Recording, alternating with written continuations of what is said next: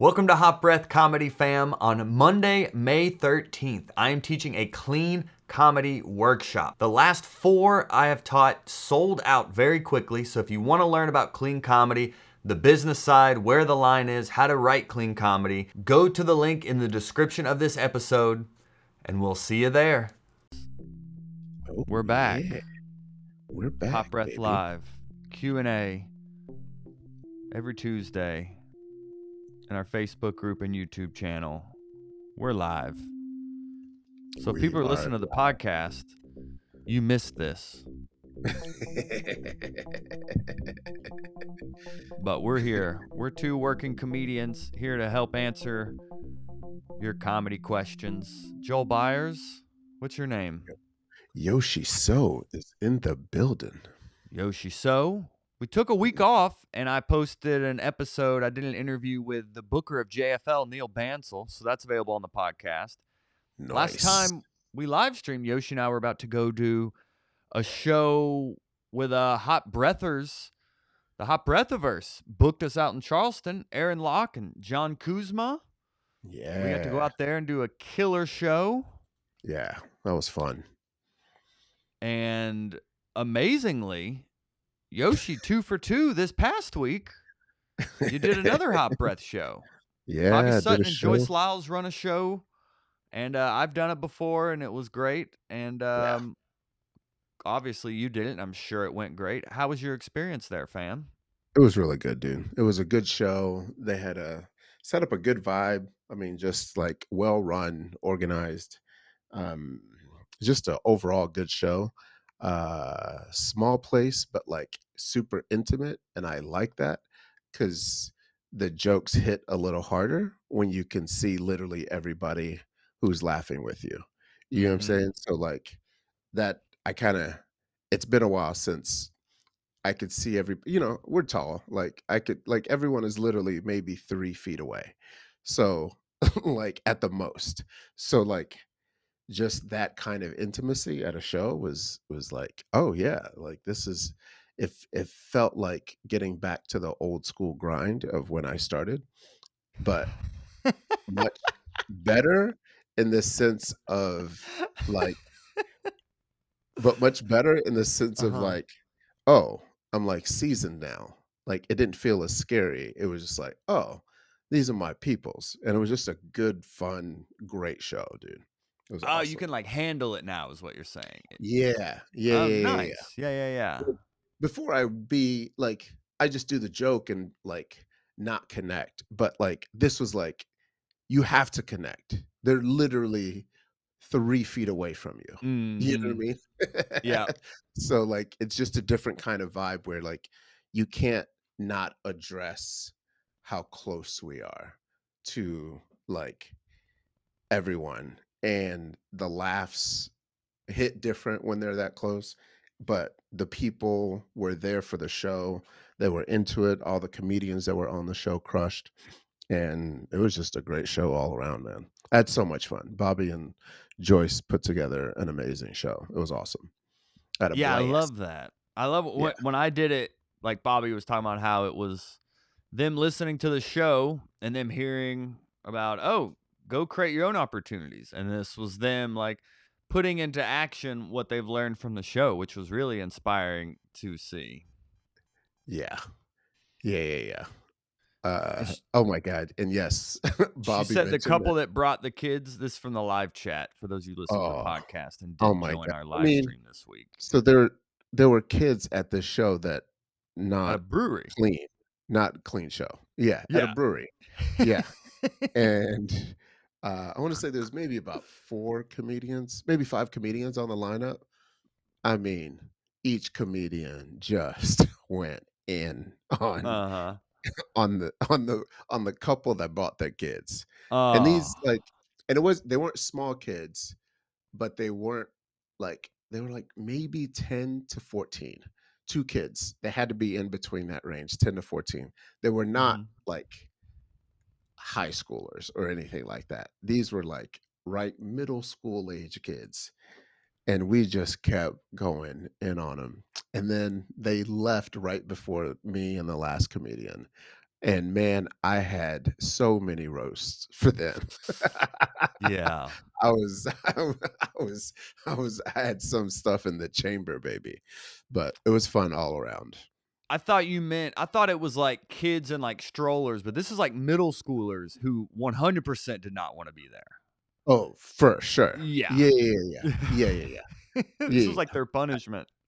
Yeah, I think they probably like I don't know whether they had like a trivia event like early on in the day, and the parents were just like, "I gotta sober up, so we just gonna have to stay here." Uh, oh yeah, yeah, yeah, yeah, yeah, yeah.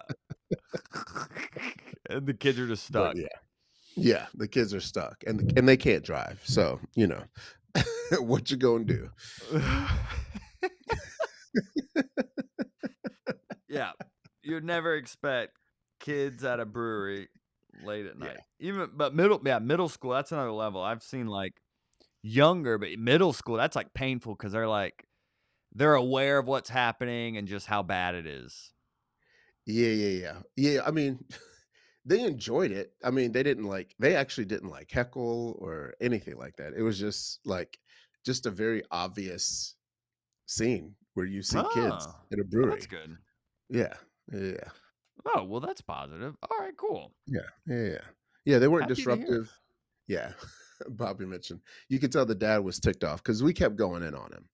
Like it was very much like us roasting parents for bringing their kids to a brewery, dude. Like that's Ah, hard not to roast. Yeah, that's true. Yeah, Oh, yeah. nice. And I think I after like that. roast number 16, he was like, All right, I'm gonna have to make my way out of here. Uh, yeah.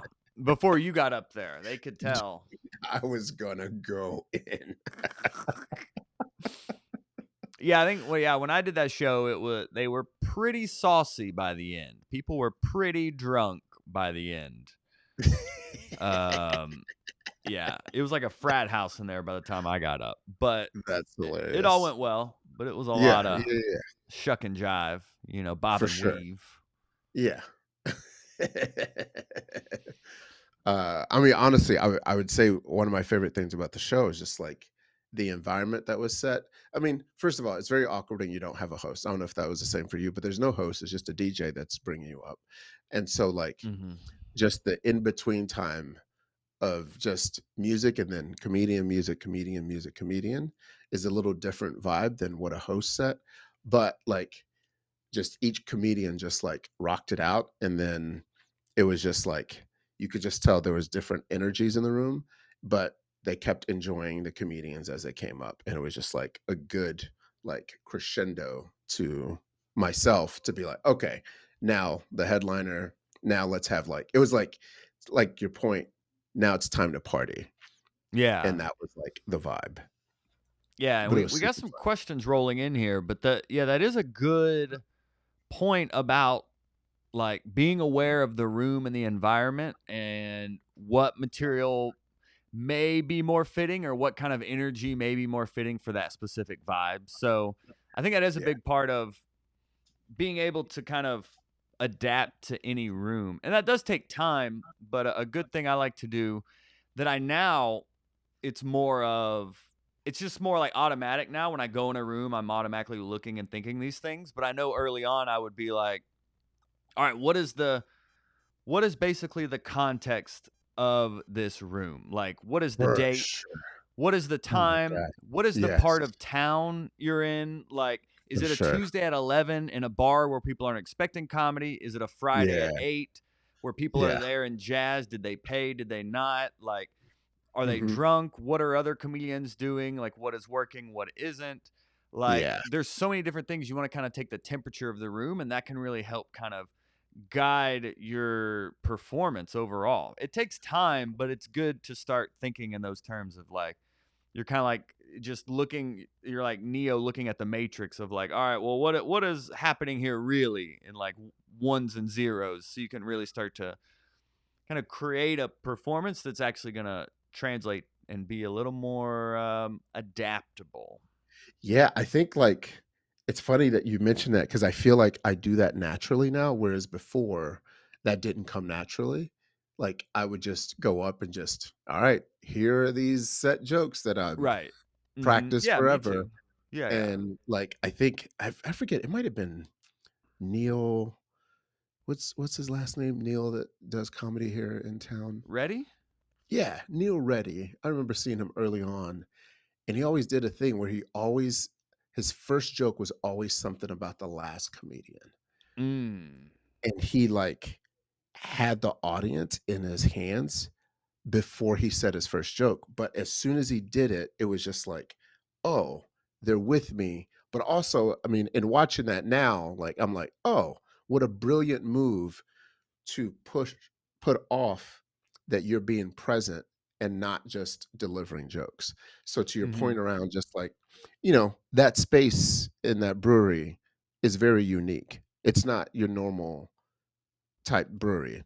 right So I definitely like just looked around and just called out the things that I saw. You know what I mean? I think I I literally had like a 4 minute bit on the fact that they had a printer in the middle of the brewery. yeah nice yeah yeah Yeah. yeah. Just like it was just there and it was just and I mean and I like thought to myself, "Oh, this is where the locals go when they need to print something."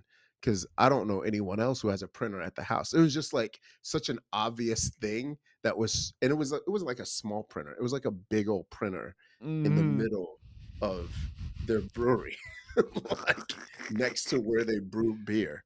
And it was just funny. I mean, you know, I went off on it and like everyone, like to your point, it got the crowd like, oh, he's paying attention to exactly what this is. And that was before jokes. So it was just Yeah. some- like, yeah, I think like now we kind of do that naturally. Whereas before, mm-hmm. I think we were just very set on, you know, this is just, we're just going to do jokes. We did that in Charleston. I think we both that's talked was about just thinking yeah the heat. We both Yeah. talked about the train station. in the uh, backdrop yeah there's like a train station in the backdrop yeah Yeah. Yeah. I mean, it's hard not to because you're like, all right, this is different. I know you guys know it, but this Mhm. feels different for me, kind of thing. Yeah, So- like I had loud motorcycles drive by in the middle of like my set. So it's like being able to adapt and then comment on that, something that's in the room. It's kind of an elephant in the room now. So it's like For sure. addressing it. It creates it creates a more organic connection with the audience. So you're not just like reciting jokes as a monologue, but you're having more of a dialogue with the audience. Yeah. And I and I was on that stage with a jacket and Oh, the people in the audience were just like you look like you're suffering. And I just felt sweat coming down my face. I was like, oh, it's hot, hot. as hell right now. so hot, dude. So hot. But a great show. Oh, it was an awesome show. That was so, So, fun. hot crowd, hot, crowd. show. Hot show. Yeah. Yeah. Yeah. That was super But, fun too. That Yeah, was just like, awesome, awesome show. If anyone in the Charleston area, uh, Hot Brethren Jody Carter came out, hung out with us. That was cool. Uh, I had met him when I did shows in Myrtle Beach. Um, but then like he actually got to come in the green room and hang out and um it was like it was like really cool. We were like all like kicking it as like comedians. It felt really cool to see the hot- the hot Oh, breath sure. of us hanging out.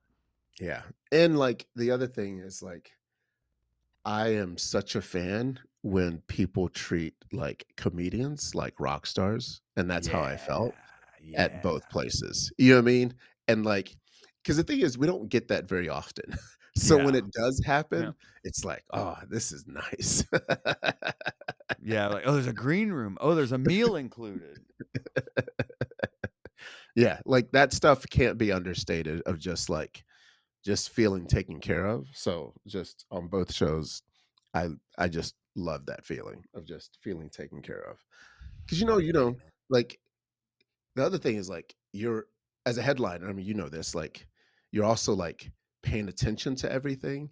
So like you don't want to overthink everything at the same time, but also you're thinking about your set and you're thinking about your part of the show, but also you want to make sure you're like present.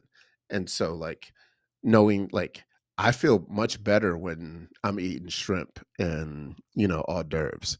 You know what I mean? Like that just puts me in a much better mood. Hors d'oeuvres. Oh, nerves. hors d'oeuvres. so that so so slick like hors d'oeuvres. And we're not talking about we're not talking about chicken fingers you have to share with the entire lineup of comedians where everyone gets a half. We're talking hors d'oeuvres. Oh, nerves. Talking free range,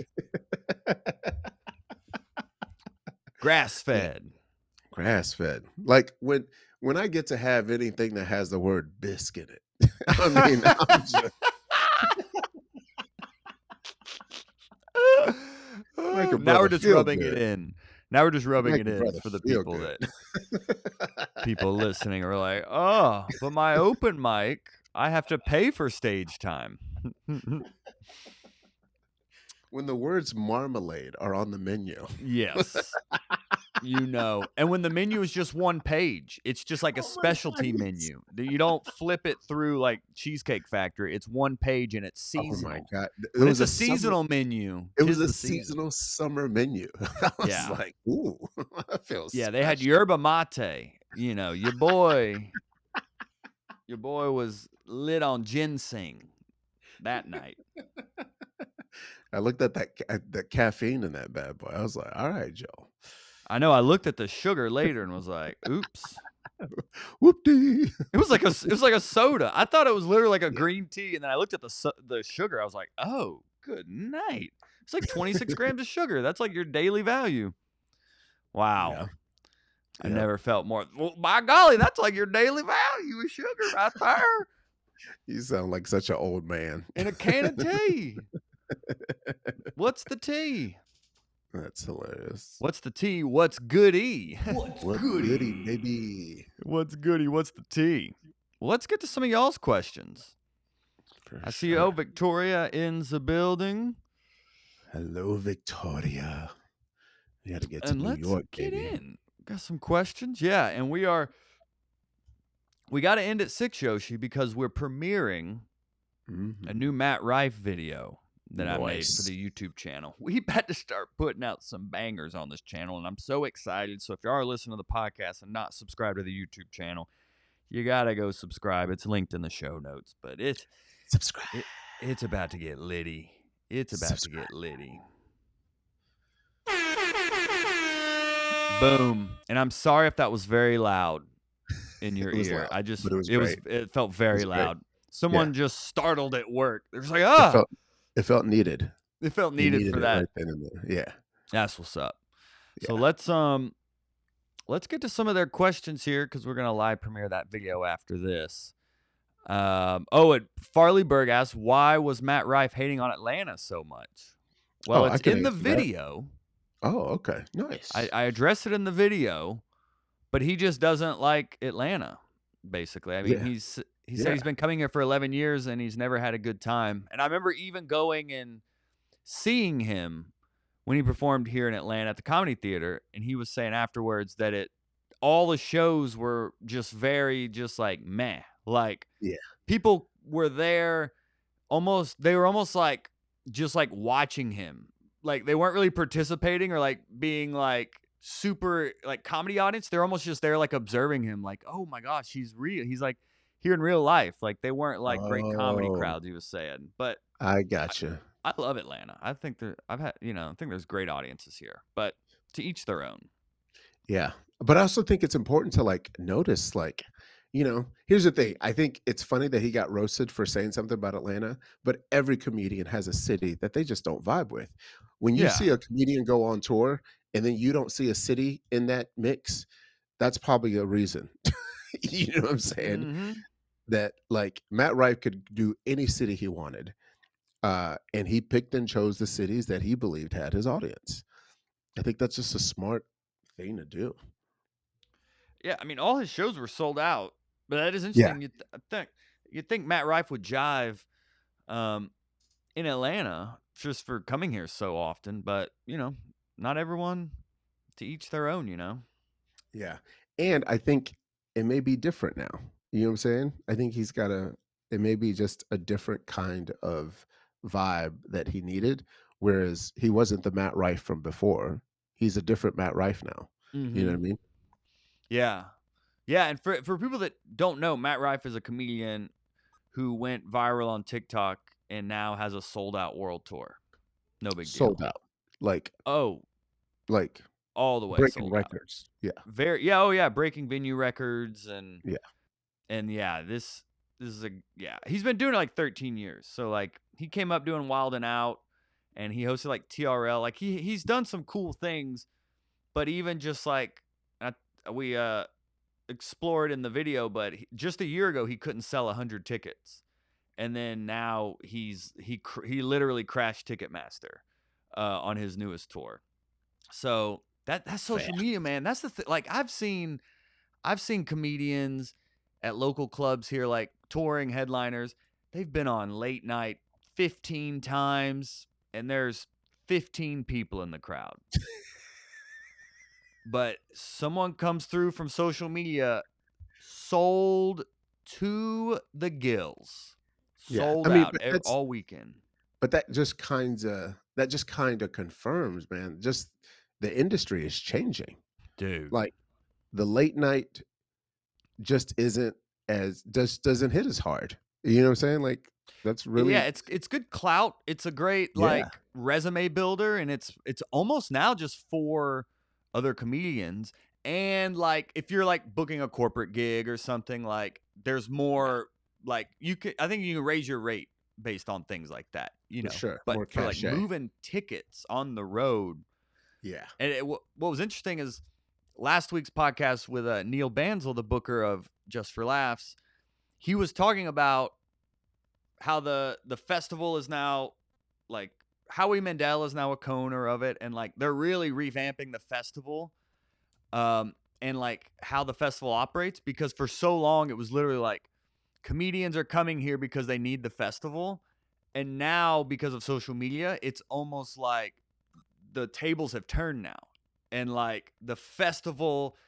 and the Needs the industry at the festival now needs the comedians. Like Yeah. social media has completely flipped the script which is really interesting to see in real Yeah. time uh, but it was interesting to hear like a booker of the festival kind of share that perspective from the festival's end. So it's yeah it's a very interesting time. It's happening so fast. So it'll be interesting to see what comes of it.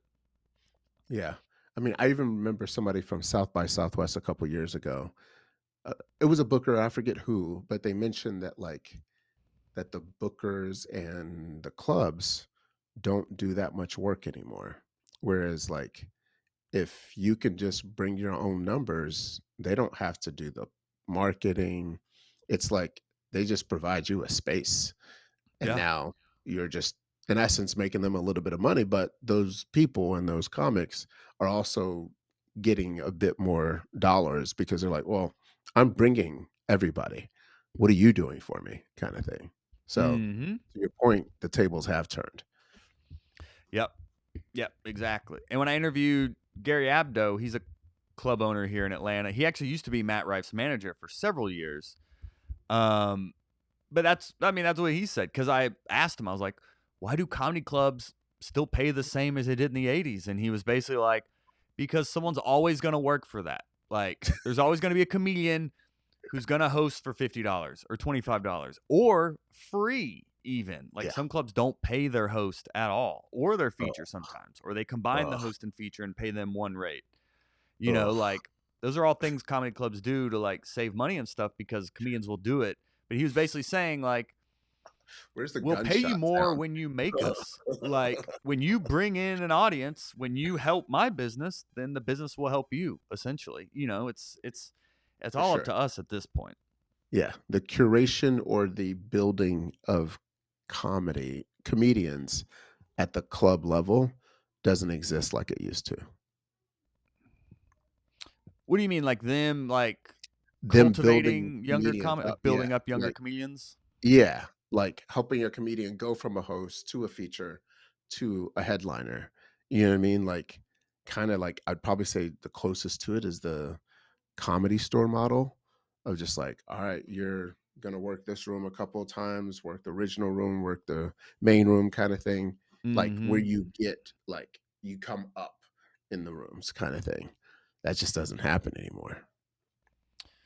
It's a, yeah, it's it's all up to us, man. At the end of the day, you know, it's all up to us creating our own opportunities. which is cool to Yeah, see someone like you know Bobby and Joyce doing their shows, like the Hot Breathiverse really creating their own opportunities and Mhm. booking us on their shows as well, which we greatly appreciate. and our wives appreciate it. Yes, and our wives appreciate the bookings. which, speaking of, Scott McBrayer said Joel looks like a baby Jeff Foxworthy, so that's nice. I'd love to You see a should have- that. What what's our buddy's name that wrote that book? I feel like you should have a book and just have mustache, like a mustache book of just mustache jokes. That would be so hilarious, dude. Yo, I don't hate that. Let's get Chat GPT on that. Stat. Ah, that's just and just take the every for the last four weeks, every joke that has been said about you just Every goes in that book. Yo, I, I I don't hate it. A mustache coffee table book sounds. Oblong Services says evening. Good evening, Oblong Services. Ronnie Alamendades said, uh, I'm learning fast from this podcast. Thanks a lot. Very nice. Sure. How exciting. All right, let's keep let's get to some more questions here. For those of you listening to the podcast, we do this live stream every single Tuesday at 5 p.m. Eastern time on our YouTube channel and Facebook group. So do join us.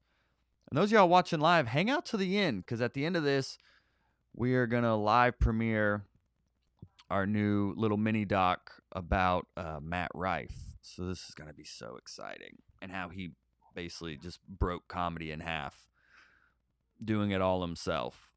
So the next question I'm seeing, so Chris Unknown has asked a handful. Chris Unknown, do you have a favorite question?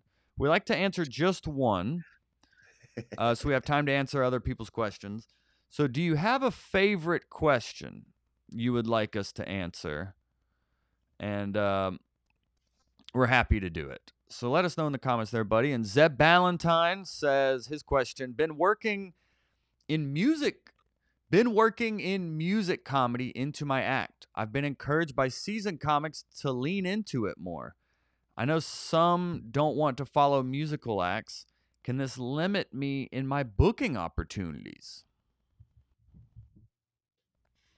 I'd, I'd probably say a musical act is kind of refreshing from a comedy perspective. I think the hardest part is don't make it hard for the venue to have to set up music for you. So if you've got an amp and you've got all the equipment and you're just bringing it, that'll make it easier. That way they don't have to like try to accommodate you. You just bring your whole kind of show and make it easier to like set up. So I think that's one good thing, but I don't think it's going to limit you. I think it actually makes you stand out. And if you enjoy it and that's where you find your humor, that's what you got to lean into. Don't worry about getting booked for the sake of because everybody's not doing it. Get booked based on what's uniquely you and what unique what you uniquely find funny. Yeah, I I agree, and maybe you want to add a little more to that. But yeah, I would honestly say, yeah, whatever you find funny and you enjoy doing, I mean, do it. That's that's your time on stage. You know, I don't I don't think it would limit booking opportunities.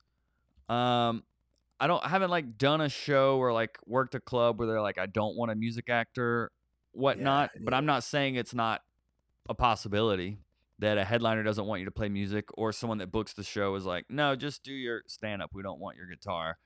But as we're talking about social media kind of being the new wave and like creating your own opportunities, a music act is a great way to stand out from other people. It is a good way to also create different styles of content on social media. So even if you're just kind of playing around with it on stage as a comedian, think of other ways you can use that skill set into creating like funny music videos or just creating funny parodies of popular music or funny parodies of trending music on social media. I know people ride the wave on like social media sounds and things like that. Those are popular trends to ride. So look at how you can capitalize on this outside of the stage as well because it is something that makes you stand out and it is something you can really take full advantage of is me cannot remotely play the guitar despite trying seven times. And I think Yoshee bought a guitar during the pandemic, thinking this Sure is it, and then Yeah. that was that. Yep, and that was that. Yep. yeah, it Yeah, I sounds mean- like a good idea. Yeah. And I have no music like I'm just not musically inclined in that way. I, I can like sing a little bit, but that's just from like musical theater and just like holding a tone, a tune or whatever, but and actually playing an instrument, nah. Yeah, Yeah, I actually think the other it, thing about being musical comedian is you get to do a whole lot more music gigs as well. So you actually get to cross right. straddle the two worlds. So like if there's an open mic that's musicians, now you get to do that part and just be a musician that does comedy. Very few people are going to be like, "No, we don't want that." They're just be like, "Oh, that's different." And I think you'll get a whole lot I mean, hell, I think you might get more booked because you are like dipping in more than one pond. It's a really good point there. Very good point. Yeah.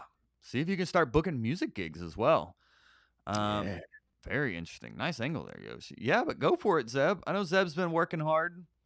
I got to meet Zeb when I was up in Tennessee a little while ago. So I know he's been out there grinding. So yeah. It's good. It's cool to see these these young cats out here always evolving and experimenting and challenging themselves and trying new things and continue to evolve. I think that's um that's very that's very exciting. People are constantly developing. So it's cool to see it in real time and people not just getting complacent, you know, of like, all right, I've got this five minutes and we're just gonna work it out and then go get drunk at open mics every night and be cool. But that's what I love about Hot Breath. It's like actually people motivated to actually put what they learn here into practice. So that's very exciting. And uh, speaking of people putting it into practice, uh, Chris Unknown, he picked his favorite question. And Chris, if you have other questions, feel free to post them in our Facebook group. There's been a lot of great discussions going on in our Facebook group. It's we post a daily word of the day in there and do like our right 10 club joke contest. But people are people are really generating a lot of good discussions in here, asking good questions and people really connecting and helping each other out. So I'm loving to see the group start to evolve and become beyond just like joke writing, but also more supportive beyond that. So that's cool to see. Um, so Chris's question, the one Chris picked, um, any famous comedian autobiographies you recommend? Um, yeah, I was just looking it up. I think uh, mine. I've got two on the list, uh, which is Kevin Hart's autobiography, Mm. which I think is so good. Um, I can't make Mhm. this up. He actually reads it too. Yeah, the um, audiobook's good. Uh, and Tina Fey's Bossypants. Ooh. Those are my two. I mean, there's like old school ones, like uh, yeah, there's some old school ones, but those Steve two, Martin's think, is really just, like- good. Steve Martin's is obviously amazing. Steve but- Martin's is like maybe like the one. That's like I feel like that's like the go-to comedian auto- autobiography. For sure. Um, that he just gets into the weeds on his whole journey. I created a dope YouTube video about him and why he quit comedy as well. Um, yeah. so his is like the number one. That's probably the first comedy book I read. I think was actually his. And he also reads the audiobook on that one as well. Nice. Um that's honestly the only one that comes to mind. I listened to the Kevin Hart one. Um I haven't really read many though. Um, I may be missing some, but that's a good start. You know, you don't because Yeah. you're most likely not going to even read any of them. You know, you're just going to hear the titles and then be like, "Oh, that's cool," and then just never do anything about it. For most people that hear this right now, so I think four is a good um, baseline to start with.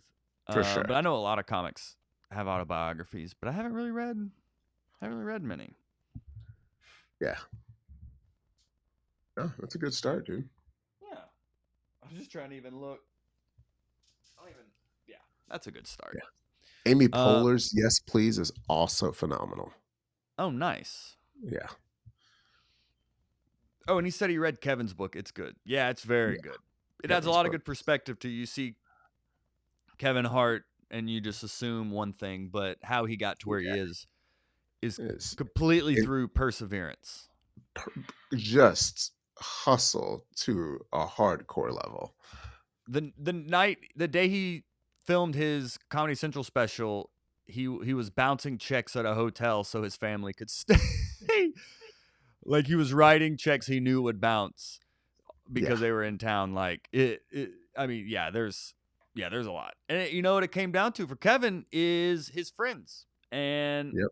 surrounding himself with supportive, collaborative comedians, which is what Mhm. the hot breathiverse is all about. So, I mean, you know, no big deal, no big deal.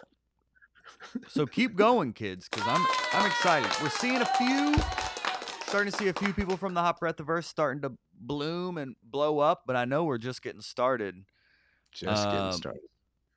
Uh, but it is it is cool to see that it's uh it's working. It's very cool. It just takes time, you know, it just takes time. Uh oh, and he said uh Osmore said Trevor Noah's is great. I did read Trevor Noah's. I did read that one actually. So yeah, that's another good one. Um good call there, Oz. Um next pregunta here. Uh oh, Oz actually had a question. Um, just got my own open mic. Oh, snap! Congrats, Mm, mm, Oz. mm, mm, mm, mm. Just got my own open mic. Very nice. Congratulations. Every comedian should host an open mic at least like once just to know, you know, how terrible it is. So when you go to other open mics, you're a little bit more grateful and appreciative and a little kinder and less annoying to the host of when am I going up? Can I go up early? I know I was late, but can I go up next? And all that complaining that happens at open mics. Host one, and you will never do it again. Uh, but most importantly, hosting is the best way to get better faster. Hosting, and we've we've talked about it countless times on here. But hosting is going to level you up faster than anything. I would say you get more Mhm. stage time. You learn how to engage an audience, be more conversational on stage. It just helps you in so many ways. Um, but his question, uh, just got my own open mic. Listen to the Josh Black episode. Josh Black's episode is straight bars. He's a hot breather. Bars. Met him years ago, and then Bars. he blew up in Nashville. He's been selling out zanies there like every month. He's got brand deals. Like this is a guy who built an audience in his city and has just been able to quit his day job and make a complete career. He was at the Country Music Awards and stuff. Like this is a guy who was like, "Hey, I'm going viral in my city." And I'm gonna make a good living. So we talk about Matt Rife just blowing up all over the world but there's there's different ways to do this so there's different ways to use social media to create your own opportunities it's not just like oh let me go viral everywhere but in your own town can you create content that maybe goes viral and then you start getting local sponsors and things you can make a living just in your own town with social media so i say all that to say um, josh black episode where he says to get better run your own open mic any advice on making the mic the best i have a lot of warm energy so i'm very welcoming I mean, I think the big thing about the open mic is uh, number one, professionalism. Start at the time that you say you're going to start. Let people know that it's happening. Uh, like open mic, like just the first couple of words that should come out of your mouth at every open mic should not even be jokes. It's about making people feel like this is what's happening. This is what you're about to get. We've got some great comedians. Just get people into a really good mood should be like the first things that come out of your mouth. And then you can go into jokes, but just setting expectations. So I think just that professionalism, setting expectations, hosting is an art form and you're going to get better the more that you do it. But it's about setting a mood. And so when you set that mood, everyone's going to ride off that energy. If you're negative, that if you're negative as a host, the open mic is going to be negative. If you're positive as a Mhm. host, the open mic is going to be positive. Like just setting that mood and making sure that you are, you know, just giving shout outs to the to the venue, like they care about that stuff. They want to know that you want to be there. So if you show up and you're like late or show up and you're not organized, they Yeah. remember that stuff. So just remember like set that tone. Um and just yeah, I think that's the big thing is like don't be afraid to set the tone of just the mood. Yeah. Your job as the host is really just to set a fun vibe and expectation for the show, not even necessarily to kill. But I saw Oz said, yeah, his hosting has really helped his crowd work. So, yeah, I mean, it's a good hosting is great just to practice interacting with the crowd. Like, your job is not to murder, it's literally like setting a fun tone and exciting, welcoming environment and setting up the other comics to succeed, basically. So, definitely that like Yoshee said starting on time is crucial so get to your show early make sure everything is set up making the mic the best it can be is literally like making sure the seating is set up in a way to where people in the audience are actually like facing there or if you need to bring in extra chairs and make it look like an actual like show and it's not just a bunch of like scattered chairs or tables like really set it up to mm. succeed. If you can kind of orient the room to be facing the stage as much as possible that's really going to help help people's focus as sometimes at open mics people are just randomly there at the venue they don't even know there's going to be an open mic so the more you can kind of set up the show and the seating to really like tailor to giving attention to the stage the the more the audience will be more lenient on like oh we weren't here for this but we're kind of into it now Yeah. And one thing I remember Ava from Montreal mentioning, and she runs an amazing show up there. I think that's like a monthly show. She's got brand deals as well, and she's doing JFL. And she Yep. mentioned is like, remember an open mic or whatever show that you're running, think of it as an experience. What kind of experience do you want to leave people with? And if you run it in that way that you want to leave them with an experience, it'll put you in the right set of mood outside of just getting your jokes done. Like, don't think of an open mic as just a place just to do your jokes. Open mic is going to help you be more professional. Open mic is going to help you really know how to deal with bookers, know how to deal with venues. Open mic is going to help you with crowd work. Open mic just gives you so much like leeway and adds so much to your repertoire more than other things. So, yeah, I think when you do that, you can gold can happen for you. Yeah, Ava has been on the pod twice and she drops a lot of gems. She started a grassroots show up in Montreal that is in JFL this year, so she's a great resource and she loves hearing from y'all. So shoot her a DM. Let her know you heard her on Hot Breath. Um all right, so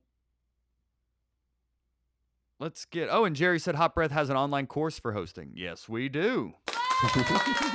We have a workshop all about hosting as well. Yep. And a full class that teaches you how to like find the right venue, how to promote the show, how to book a killer lineup, all those sort of things. Um, so let's get to these last few here because we are going to get out of here. We're about to live premiere the Matt Rife video. So if you're listening to the podcast, go to our YouTube channel and watch this video. It's going to change the way you are doing your whole comedy hustle this is a guy that built his own success and he really gives you the blueprint to do it yourself. Um, crack myself up, getting a chance to run an open mic. Very nice. Another hot breath of running an open mic. Any tips on getting a crowd in addition to comics? So marketing the show basically. So a few ways off the top of my head, um, and let let's keep this tight. A uh, few things off the top of my head. Wherever your wherever your show is in that town, do the does that town have a Facebook group? A lot of towns have Facebook groups now. Um, do they have local calendars? Like, does the city you have other like event calendars and things like that you can find? Um, Eventbrite is a good place, even if it's a free show. Posting your show on Eventbrite, people may search comedy on there and then see your event and want to go to it. Type deal. That's a good marketing one. And then booking. This is not reliable, but it is an option of like booking comics that know people. I wouldn't really say for an open mic, like a book show. I would say maybe try to find that leverage more um, and work out a deal with that comic. But open mic, I think you just kind of hit the local uh, other spots around that venue as well. If there's another bar or different place you could hang flyers or whatnot. But I will say the number one thing is going to be word of mouth. So, number one thing is market as much as you can, put on a great show, a great experience. Make sure you get people's emails that are at that show, make them feel welcome, and encourage them to tell their friends to come back to the next open mic. Word of mouth, even in this digital age, especially on like a local show, word of mouth is going to be your best marketing. Yep. Um, those are all great. I the only thing I'd probably add is uh online, like Facebook ads, Mm-hmm. um, where you can localize uh ads in the area. I remember Ian Aber, who is the booker for Laughing Skull, when he was running shows, when he runs he runs other shows locally as well. He's talking about how he does deals like a month out and then the week right before he'll do like another deal. There's very many ways to like just hook up from an online perspective uh, to try to get people to come out. Um, I also find like Nextdoor is a great place to advertise if you've got like Mm. just Mhm. Um, I mean, in Georgia, we've got this thing called Patch. Anything that's like what to do in your city that week or that weekend are also great places to advertise. Um, just because people look on things all over the place. So you just never know what's going to stick. So online is a great place to do a lot of advertising. Yeah, that's a little masterclass right there. And uh, the final one from Ronnie. Have you ever freestyled a whole set not knowing what you're going to say? Do any big comics do this? Uh, I would certainly not recommend this for like newer comics. Um, I mean, I've done, I've done like there's a show called Setlist where they put up recommendation. They put up like a word, and then your job is to riff on it, type deal. I've done a show like that, so that was all freestyled. I've done. Mhm. I will weave in freestyle, but I don't like.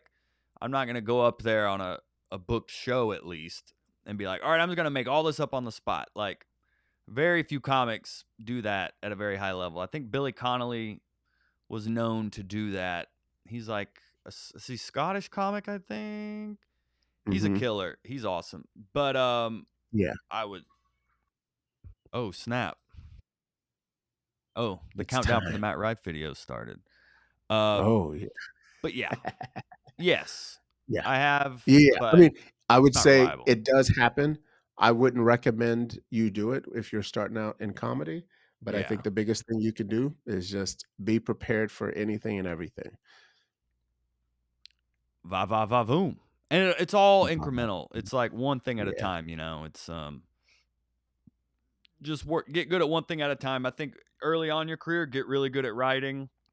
Just focus on building your stage presence, and the freestyling stuff will develop from having the confidence on stage and the material that you know if I'm freestyling, I know I have reliable material to fall back on if this fails. Yeah, You know what I mean? So it's all a process, you know, one bite at a time. for sure. Um, but this was a goodie. I tell you what. Boom. Boom. Oh, we got a super Wow. chat from Farley. Wow. Farley Burgess gave us a super chat. Let's go Oh, with the with the question. with the share horn. My question is Should you do your jokes on social media? Do a great video of you telling your jokes at home in your own environment could get you booked, etc. Well, I've seen two different ways. Some comics will literally like just do their material, but as it's like a rant into their phone, Yeah. just like a talking head thing. Yep. Um, but gosh, I mean, if you, that's tough, man. I think that's why people are posting crowd work because they don't want to burn It their material. Yeah, But- it feels natural. I mean, I would say here's here's what you know about social media. We don't know anything about it. We don't. Nobody knows the algorithm. Nobody knows what's working, what's not working. I've seen it work every single which way possible. So whatever is comfortable for you, just do that. Yeah. Vavoom. So, Boom. my friends, I just pinned the video to where you can go watch Matt Rife, his new video called How Matt Rife Broke Ticketmaster overnight. Yeah. I forgot the title. It may be different by the time you see it. That was We're it. going to see. That was it. yeah. So we do this live stream every Tuesday, everyone. So please, if you're listening to the podcast, subscribe to our YouTube channel. Tell your friends when you're at open mics. Hey, Hot Breath is the best comedy resource in the game. And we'll be back next Tuesday. We love you all so much. Hot Breath.